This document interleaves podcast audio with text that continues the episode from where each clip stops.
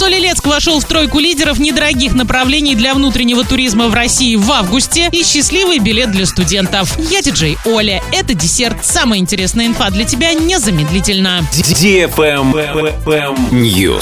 Солилецк оказался в топ-10 недорогих направлений для внутреннего туризма в России в августе. А точнее и вовсе вошел в тройку лидеров по этому показателю. Наиболее бюджетные отели и квартиры в августе предлагают в Барнауле, Новосибирске и Солилецке. Кроме уже названных направлений, самыми бюджетными стали Воронеж, Нальчик, Астрахань, Горячий Ключ, Цандрипш, Николаевка и Железноводск. Стоимость бронирования квартир или номеров в отелях на этих направлениях составляет в среднем от полутора до двух тысяч рублей в сутки. Стоимость бронирования в отелях или квартирах за сутки в августе в среднем дешевле на 17% по сравнению с ценами июля. Travel Guide. Аналитики составили список самых бюджетных авианаправлений по России в августе. Уложиться в 7,5 тысяч рублей за перелет туда-обратно можно на маршрутах из Москвы в Санкт-Петербург, Череповец, Саратов, Уфу, Самару, Нижнекамск, Казань, Волгоград, Чебоксары и Екатеринбург. Дешевле всего в 4220 рублей обойдется путешествие в северную столицу. А самым дорогим станет полет в Екатеринбург 7380 рублей. Организовать бюджетную поездку с чеком до 10 тысяч рублей в обе стороны можно и из Санкт-Петербурга. Самые недорогие авиабилеты в Москву 4144 рубля, Мурманск 7383 и Архангельск 7342. Чуть дороже выйдет поездка в Калугу, Нижний Новгород, Апатиты, Калининград, Череповец, Казань и Иваново.